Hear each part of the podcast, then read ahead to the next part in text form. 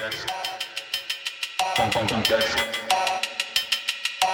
here's a, a question. Um, and this comes from, you know, the historian in me. So I think in the last ten, fifteen, twenty years, there's been a turn against the concept of the frontier in American historiography. uh, and I just like to put it on the record. I'm not sure I agree with that term. I think the frontier is a very important metaphor uh, and, and way to understand U S history. And I was wondering what, what you think about this concept of the frontier uh, and how the Philippines plays into that, you know, because of course the United States continentally becomes consolidated. Consolidated in the late nineteenth century yeah. for the most part. And then you have this sort of new yeah. frontier and, and the search for a new frontier.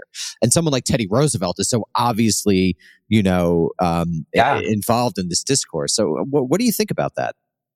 I mean, Teddy Roosevelt did articulate the Philippines alongside his idea of going west, right? So, I mean, you, you go west, you end up in California. You can't go west anymore, at least within the Americas. So you cross the Pacific and you end up in Asia.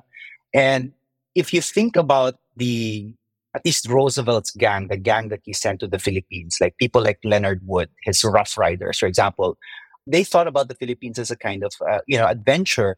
You know, I have a colleague, for example, who's looking at, you know, one of their biggest fascinations, at least Roosevelt's Rough Riders, was finding a na- native buffalo called the Tamarao. And Roosevelt wanted Wood to get a Tamarao, to find a Tamarao in the Philippines. And so that that that sense of adventure, that sense of going west, is definitely present there.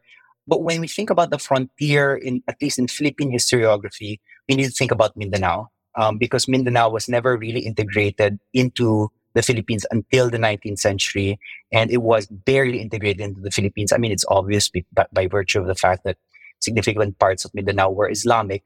And if you look at the governance of the U S, at least in the Moro region, it was always separate because they thought about it as less civilized and as a kind of real frontier. That is why, you know, even if the rest of the Philippines, northern Philippines, for example, during the Taft era had transitioned to civilian government under Taft, Mindanao was still being governed by a military leader. Um, it was actually governed by, you know, somebody very close to Roosevelt, Leonard Wood himself, who who was, for the most part, the, the most dominant figure in Mindanao in the nineteen tens, in the first decade of the twentieth century. He was, in fact, called Datu Wood, uh, because that's what they called big men in Mindanao, Datu. So it's called Datu Wood in Mindanao. And until now, you can talk to elders in Mindanao who will talk about Datu Wood. And some will, you know, this is funny, and we can dig into this. Some will actually have fond memories of Datu Wood. This may be a good place to talk about Mindanao, actually, then. I mean, the, the Moro Rebellion is still going on. I mean, the, the